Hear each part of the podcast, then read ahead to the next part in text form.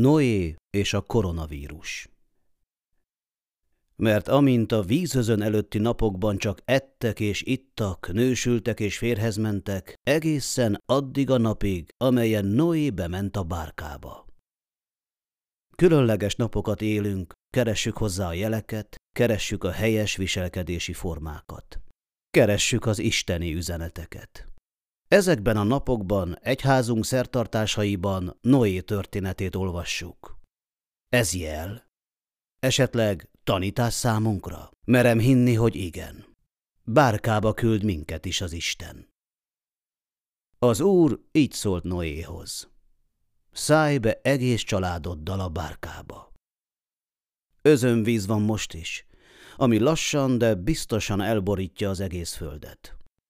Az özönvíz ellen úgy védekezhetünk, ha családunkkal bárkába szállunk, s komolyan vesszük szeretteink védelmét. Igen, most a lakásunk a bárka, ami felett ott van az Úr ígérete és védelme. Meddig fog ez tartani? Meddig legyünk türelmesek? A Szentírás szerint sokáig, nagyon sokáig, míg a vész el nem múlik.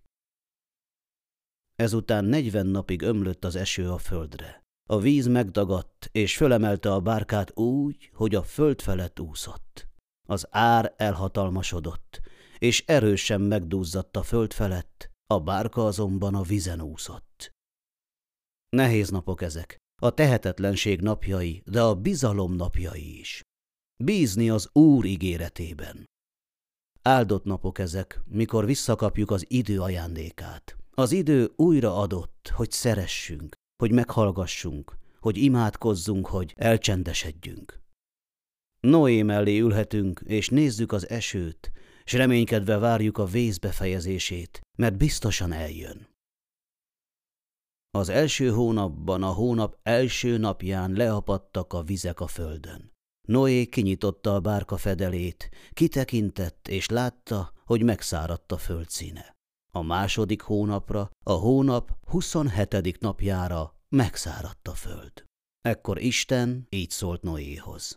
Szállj ki a bárkából, te és veled a feleséged, fiaid és a fiaid feleségei. Bárkává vált otthonainkon, legyen rajta az úr áldása, mert akik a bárkában maradnak, meglátják a szivárványt. Ebben a reményben néhány jó tanács a netről. Ne késd le a hajót. Emlékezz, mind ugyanabban a hajóban vagyunk. Tervez előre. Akkor sem esett az eső, amikor Noé megépítette a bárkáját. Tartsd jó kondiban magadat. Nem tudhatod, mikor kér fel az Isten egy nagy dologra.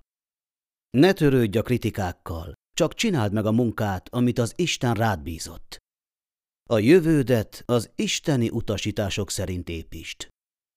A sebesség nem mindig számít. A csiga és a párduc is ugyanabban a hajóban van. Élvez kicsit a lebegést. Emlékezz, a bárkát amatőrök, a titanikot pedig profik építették. Nem számít a vihar. Ha Istennel vagy, a végén mindig vár a szivárvány. Szeretettel Tamás atya.